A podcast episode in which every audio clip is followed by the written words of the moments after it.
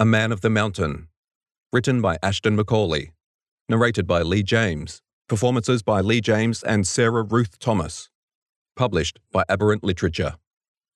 Chapter 4 Good Morning.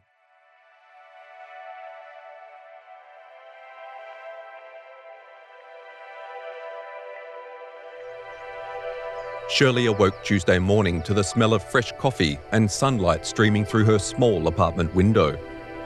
There were very few things that could motivate her to get out of bed, but coffee was one of them, especially when she didn't have to make it herself.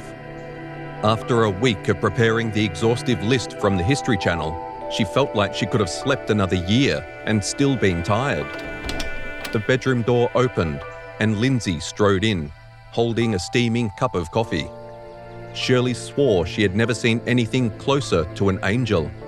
The light streaming from the main room silhouetted her, completing the picture. Uh, if I've died and gone to heaven, at least let me sleep a few more minutes. Even in her early waking moments, Shirley had begun to worry. A nagging feeling at the back of her brain told her she was forgetting something. Likely one of the mundane items on the list she had been fulfilling for Manson. Lindsay smiled and stepped into the room. I'd say I'm not the biblical type, but you're awake before noon on a Saturday.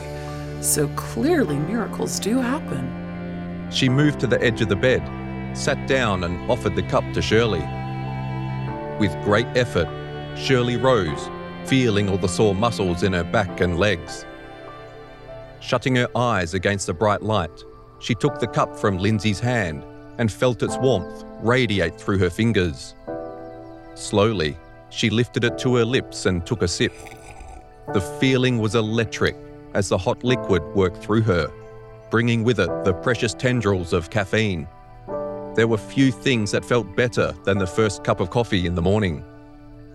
For a few minutes, she just sat there, enjoying the sensation, feeling the warmth of the sun and Lindsay's company. It was bliss.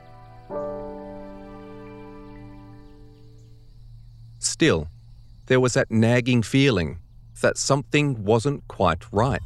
What did I miss? She reached out a hand, placed it on Lindsay's thigh, and nearly recoiled in shock at her chilled skin. Hey, you alright?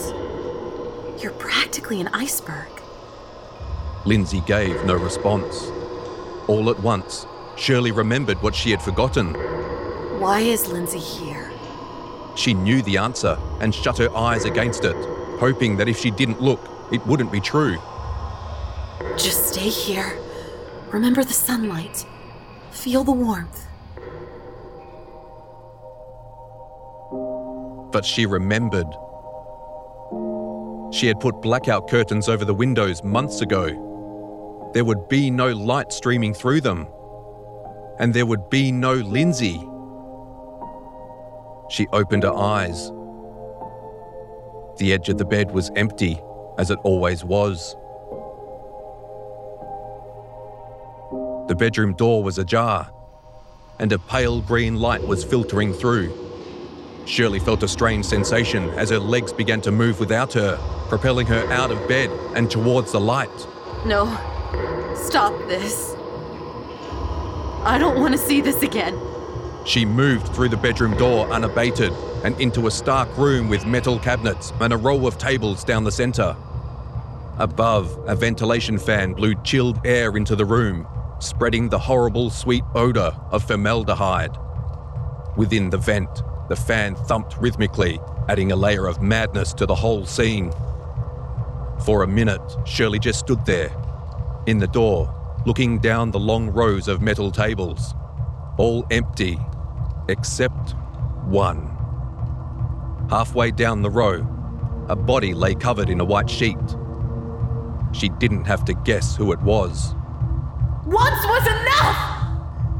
I don't want to come back here! But, as if on invisible rails, her body once more moved forward. The thumping of the fan got louder with each reluctant step. Before she knew it, she was at the centre table, grasping the edge of the sheet in her hand. No! The hand, no longer feeling like her hand, pulled the sheet back. Lindsay's shocked face stared up at her from the slab, terror still playing on it. The mortician hadn't been able to wipe the fear away. Some things stayed with you, even after you died. Shirley felt warm tears pour down her cheeks, and the thumping above grew louder. It was oppressive, taking up all the sound in the room, but Shirley barely heard it. Her eyes were locked with Lindsay's, experiencing the whole thing over again. Why the hell did it have to be her? From the far end of the room, Shirley saw a blur of motion at the corner of her eye. The fan grew louder, rising like a bass drum in a marching band.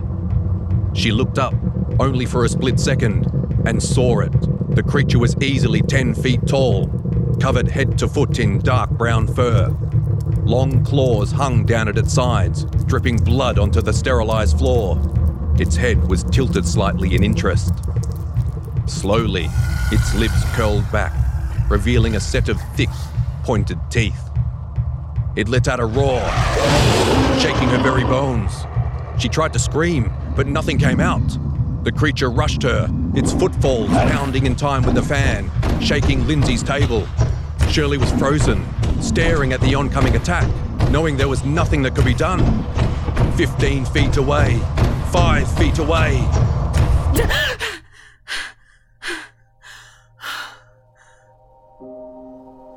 Shirley awoke with a start, leaping from her bed. Her body was slick with sweat, and her heart was pounding so hard that she feared it might burst from her chest. Her vision was blurred, but she recognized her apartment and felt the tension in her back and shoulders begin to ease ever so slightly. She was back in her bedroom, but other than a sliver of light peeking out from behind the blackout curtains, it was dark. Taking a deep breath, Shirley willed herself to calm. It was a difficult process, but over the years, she had many opportunities to practice.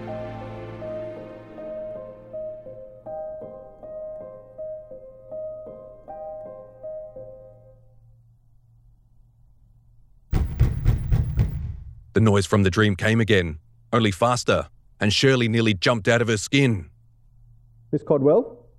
Are you in there? called someone from the other side of the apartment's main door.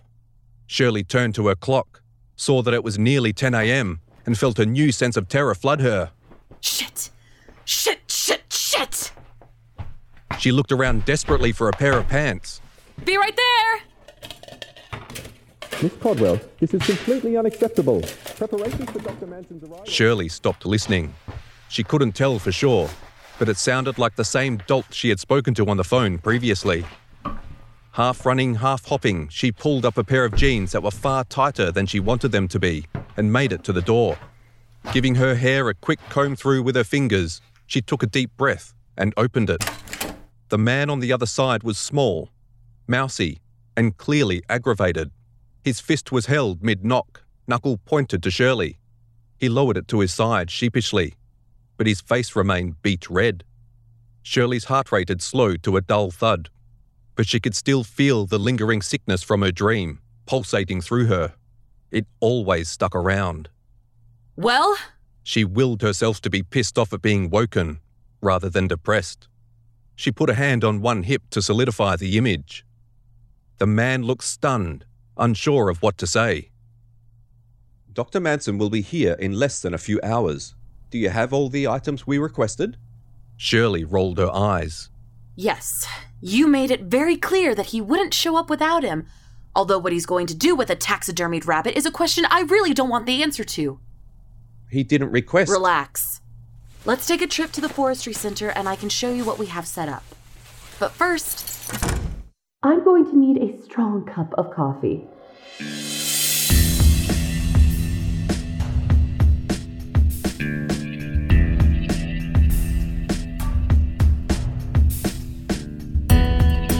From the visionary minds at Aberrant Literature comes a short fiction collection unlike any other Aberrant Tales.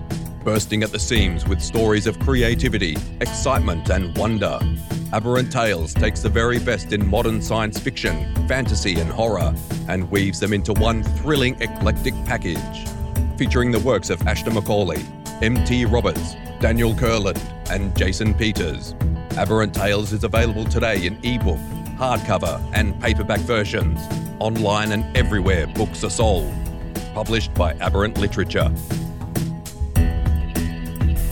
Chapter 5 The Falls.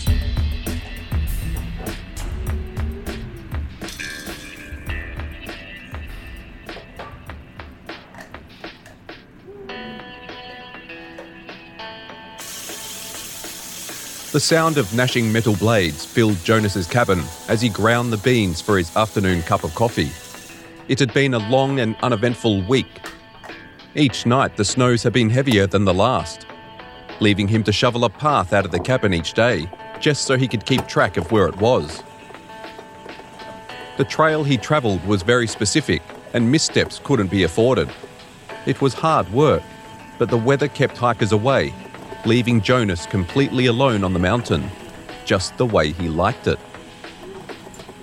Though his excursions were difficult in the more extreme weather, the solitude had allowed him to travel farther down the mountain than normal without being noticed.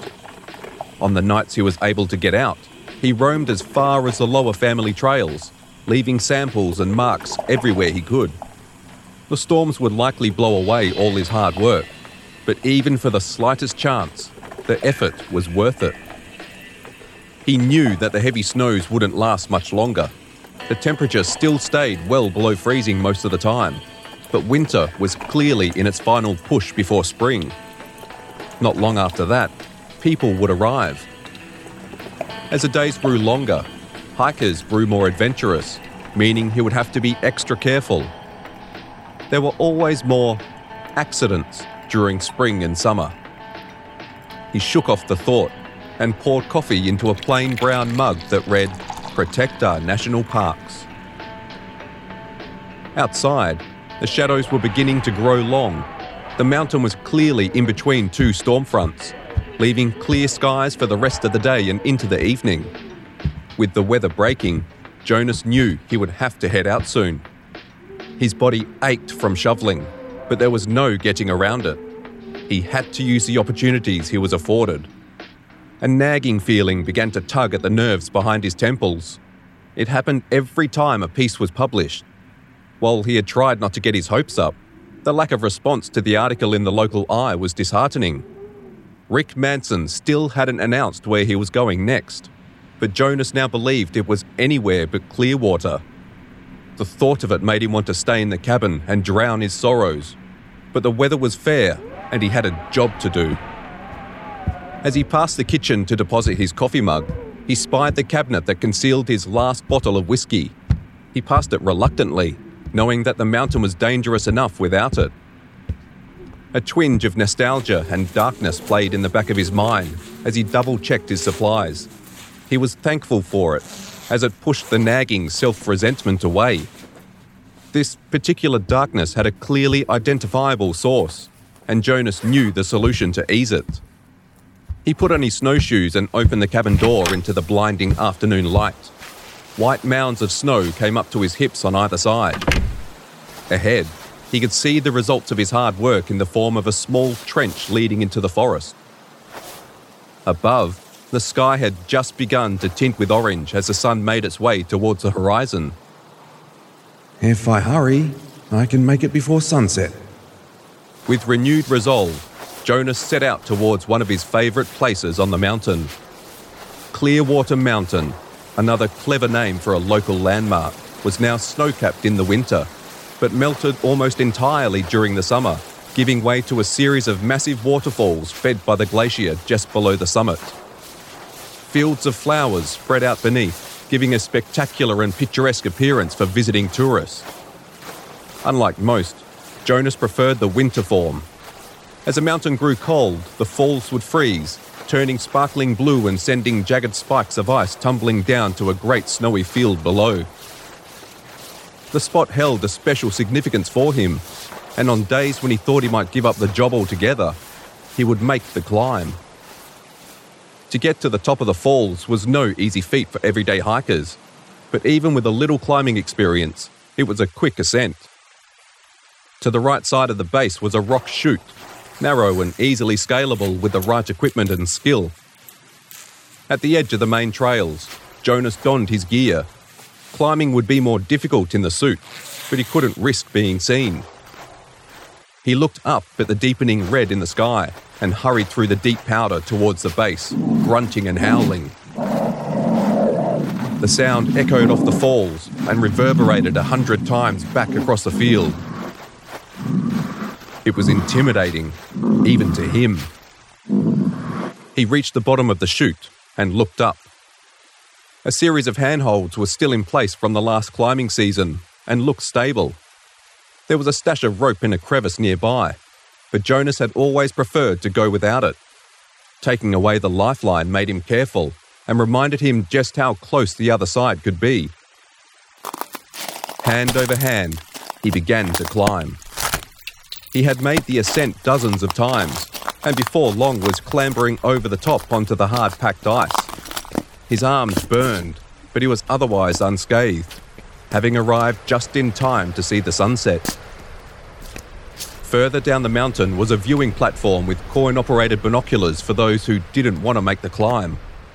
Jonas had purposefully scuffed all the lenses long ago to ensure that no one would ever get a clear look at him. There had been a few grainy photographs taken by amateurs, but no one wanted to believe, making them easily dismissed. Silhouetted atop the falls, Jonas stepped to the edge and let out his mightiest roar, beating his chest with his hands. It would have been a fear inspiring image, but as he suspected, the viewing platform was empty. On the horizon, churning clouds signalled the beginning of yet another storm. The sun cast them in sharp relief, painting the image of what was to come. The world descended into a hazy twilight as the last light went out of the day. A bitter wind blew across the top of the falls, sending tiny motes of crystalline ice skittering across. Even through the suit, Jonas could feel the chill. He walked to the edge of the falls and sat down.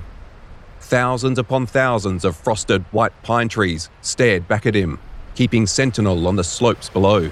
He thought of the hiker from the week before, and his stomach did a slight turn. It seemed he had come to the falls for more than one reason. The view was beautiful, but also held history. He stood and walked away from the ledge, following the curvature of the ice towards a steep ascent to the summit beyond. He didn't need to go far. Standing still, same as the day he had placed them, were three large stones heaped into a pile. To the passer-by, the sight wouldn't appear intentional, but Jonas would always be able to find it. He stared at the stones, remembering the man he was before and after he had placed them. So much had changed in a matter of a few seconds. His first year had passed without incident, but as with most fatal encounters, he was overconfident and miscalculated. The famous Clearwater Falls were pictured on promotional material at every rest stop for miles, and he had wanted to get a look for himself. It was late into the summer, and most of the crowds had left the mountains. In short, it was the perfect time. But one climber had decided to make a final summit bid before fall. Jonas had set out from his cabin in the late afternoon, walking strictly in the brush, barely visible from any of the main trails. He had been so careful, even picking his way across the flower fields. He had kept low and listened for hikers. All signs pointed to the perfect evening an empty mountain and a beautiful sunset to top it off. He reached the chute without incident and climbed. It was at the top of the chute that he made his critical mistake. Rather than waiting to check, he had simply popped right out with no effort towards concealment. That's when he saw her. The sight must have been comical at first, a man clearly masquerading as a furry mess climbing out of the crag. What little humour there was passed quickly. The joy of climbing the falls turned to ash and settled in his throat. The climber had seen him, and there was no room for negotiation on what had to happen next. His employers had made sure of that.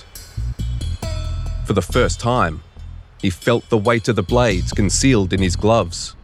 In that moment, Jonas learned what it was like to become a killer. There was no choice in the matter, only bitter certainty. He wanted to turn around, to run, but knew it would be no use. Leaving a loose end behind would make him a liability and end his tenure on the mountain. Beyond that, he sensed a part of him that wanted to stay. In that moment, he wasn't Jonas. He was a beast of legend, staring down prey. The climber hesitated, frozen in the red glow of the setting sun. For a minute, neither of them moved. Then, throwing caution to the wind, she ran directly at him.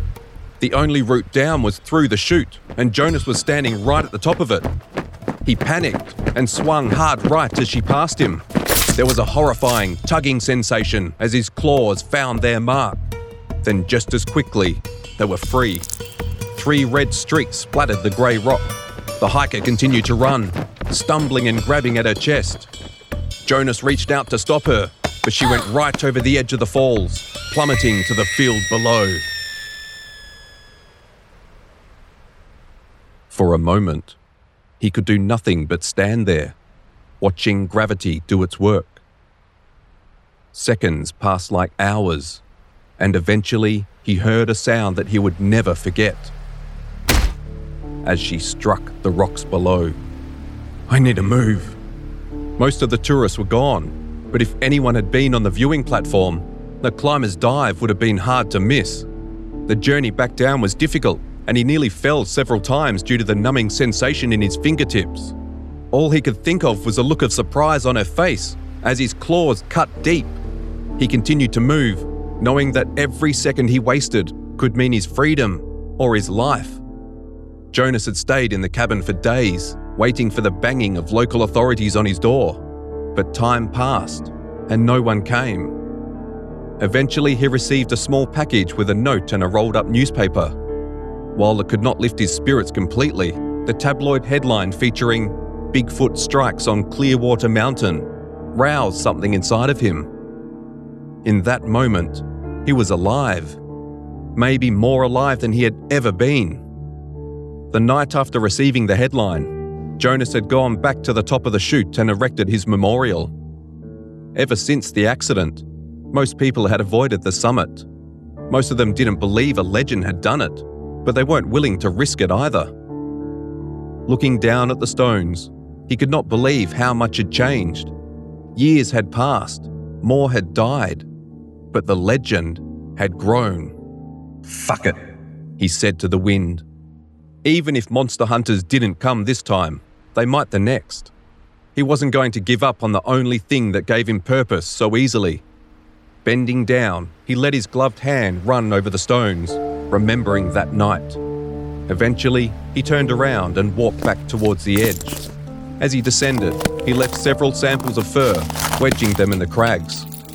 Most of the time, climbers were too busy to notice them, but there was always a chance someone would get curious.